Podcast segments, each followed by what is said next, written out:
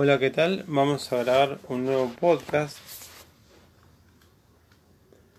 del libro Resultados Extraordinarios de Bernardo Tamateas. Eh, este capítulo se llama Propósito y Planes de Trabajo y vamos a hacer un breve resumen. ¿Cuál es tu propósito? Es la primera pregunta. Y muchas veces no sabemos cuál es nuestro verdadero propósito. Hay que hacer una evaluación de tu vida, de tu mente y de tu espíritu. Si estás feliz con lo que lograste hasta hoy, adelantaste. Todavía hay mucho por recordar. Y si no estás todo satisfecho, es momento de volver a tu posición de ser único original. Es momento que te encuentres a solas, sin MP3 en tus oídos, sin la PC delante de tus ojos, sin TV, sin amigos, solo contigo mismo para alcanzar tu vida con objetivos claros y definidos. No te automatices, comprométete con tu vida. Propósito quiere decir que todo lo creado es hecho con un fin. Todo lo que nosotros vemos en la tierra fue creado para algo. Eso es propósito. Y nosotros fuimos creados para un propósito. Cuando eres una persona de propósito, nadie te va a estimular para que te esfuerces para alcanzarlo porque no se trata de lo que los demás te imponen, sino de lo que anhelas y lo que deseas. La motivación está dentro de ti. Nadie tiene que convencerte de nada. Solo el objetivo que hay dentro de tu espíritu y de tu mente es lo que te conduce a alcanzarlo. Para conocer dónde debes ir, necesitas saber dónde te encuentras hoy. Esto es muy importante, porque tenemos que saber dónde estamos hoy.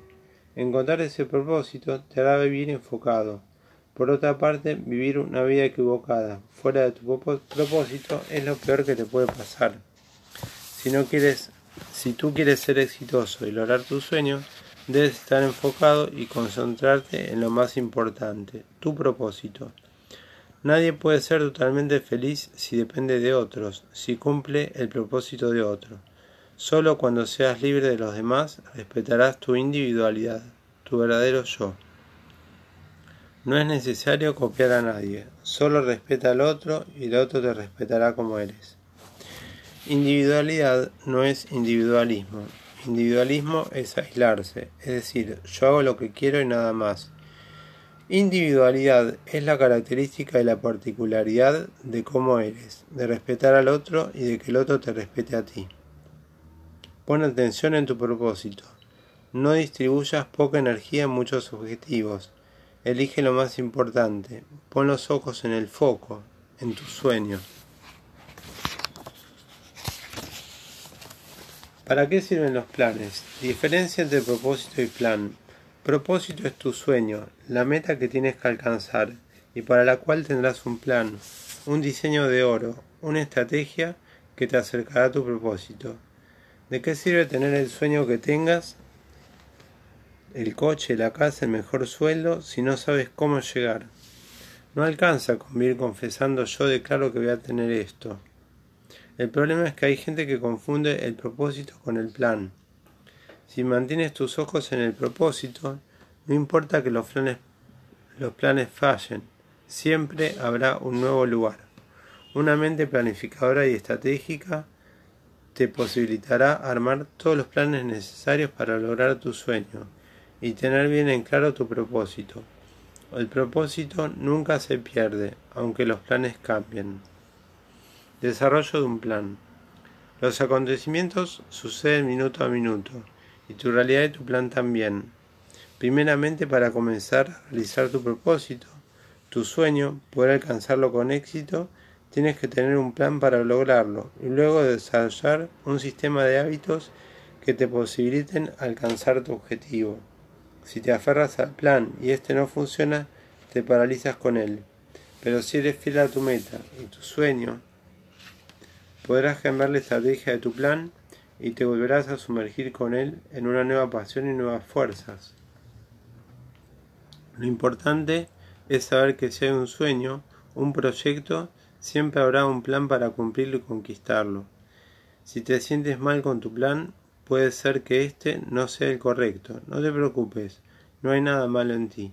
Seguramente necesitarás cambiar de plano de estrategia, no de sueño ni propósito.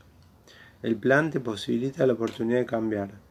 Solo puedes cambiar lo que conoces. El plan lo armas y lo estableces de acuerdo con las metas por alcanzar. Si no tienes un plan, vas a la deriva. Tienes tiempo, vida y oídos para escuchar y darte cuenta de todos los ajustes que necesitas hacer en tu plan. Y una vez que lo tengas preparado, debes ser flexible. No te enamores del plan, enamórate del sueño hasta que le des luz. Todos opinan que. Nunca permitas que nadie estropee tu plan. Tienes que juntarte con gente que te dé ideas y recursos para completarlo. Lo que respetes te acercará, lo que no respetes te alejará. Por eso necesitas estudiar, prestar atención a los que ya conquistaron sus sueños, a, a todo lo que te edifique y te acerque a tu objetivo. Cada palabra de bendición que recibas, cada conocimiento que adquieras, cada libro que incorpores, cada estrategia que formules, serán para hacer crecer tu plan. Pero mucha gente no le gusta hacer planes, le gustan solamente los milagros. ¿Sabes por qué? Porque los planes te desafían y te sacan del lugar de comodidad y de confort. Hábitos de trabajo. Los viejos hábitos y las viejas normas y formas de funcionamiento limitan la innovación y el progreso y el éxito de tus resultados. Todos los métodos, rutinas y estructuras vienes utilizando y hoy no te sirven, pero que sostienes en el tiempo, te harán gastar tiempo y energía.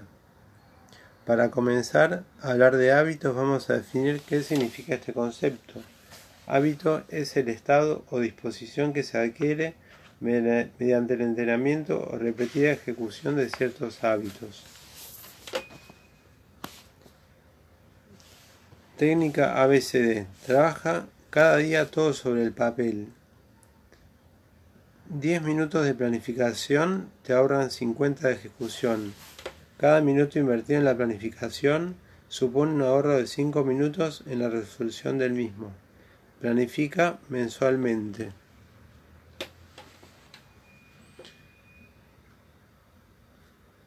Semanalmente, diariamente por tarea.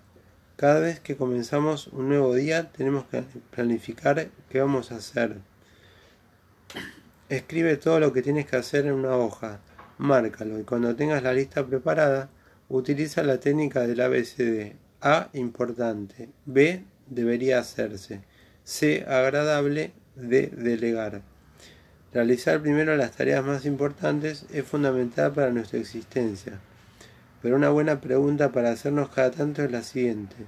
Si tuviese un año de vida hoy, ¿qué estaría haciendo? ¿Cuáles deben ser tus hábitos? Prepara previamente todas las cosas que necesites. Un escritorio ordenado, una imagen positiva y motivadora.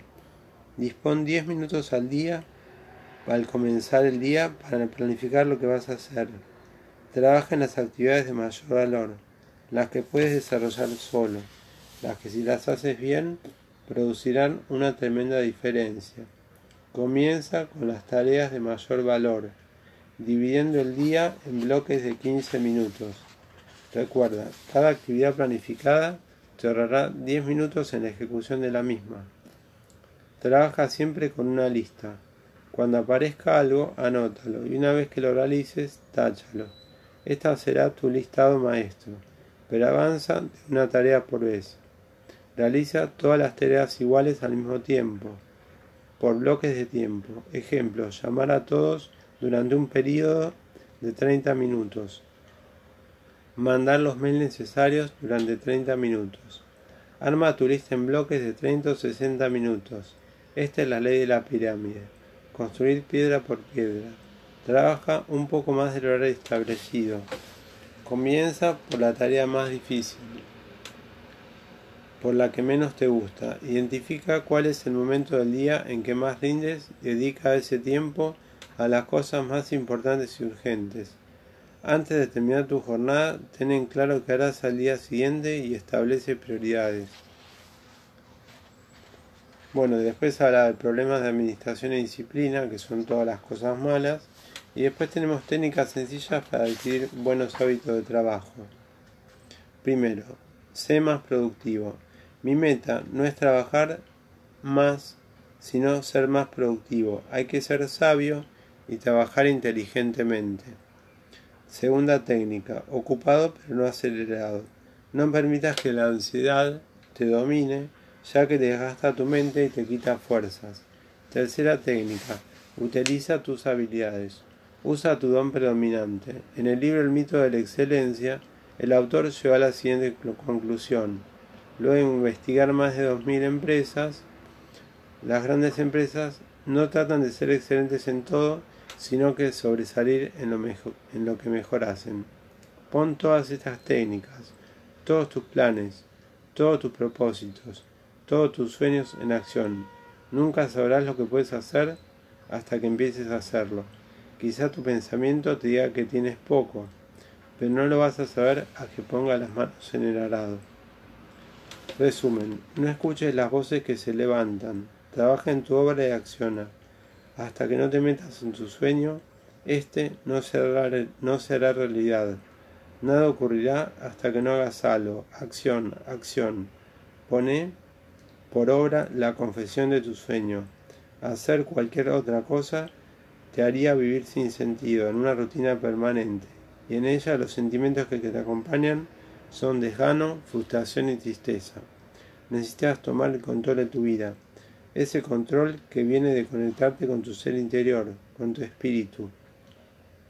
Por otra parte, ten en cuenta que todo lo que hiciste hasta ahora y proyectate con todo lo que está por venir. Conéctate con la gente indicada, confía en ti mismo, camina con seguridad. Podrás tener el control de tu futuro si tu propósito está claro en tu mente y en tu espíritu. No te preocupes por lo que no vale la pena, solo ocúpate de lo más importante. Edifica tu vida sobre la roca, sobre fundamentos sólidos. Habla bien de ti mismo. Usa palabras grandes en tu boca. Maravilloso, excelente, prosperidad, abundancia. Habla bendición de ti mismo. La bendición ya está dentro de ti. Estás preparado para desarrollarlo. Tu cuerpo, tu alma, tu mente y tu espíritu están a tu disposición. Solo tienes que usarlos. Bueno, acá terminamos este podcast. Los invito a seguirme en Instagram en guion bajo yoga guion bajo om guion bajo. Vamos a seguir subiendo podcasts de yoga y de microemprendimientos. Muchas gracias.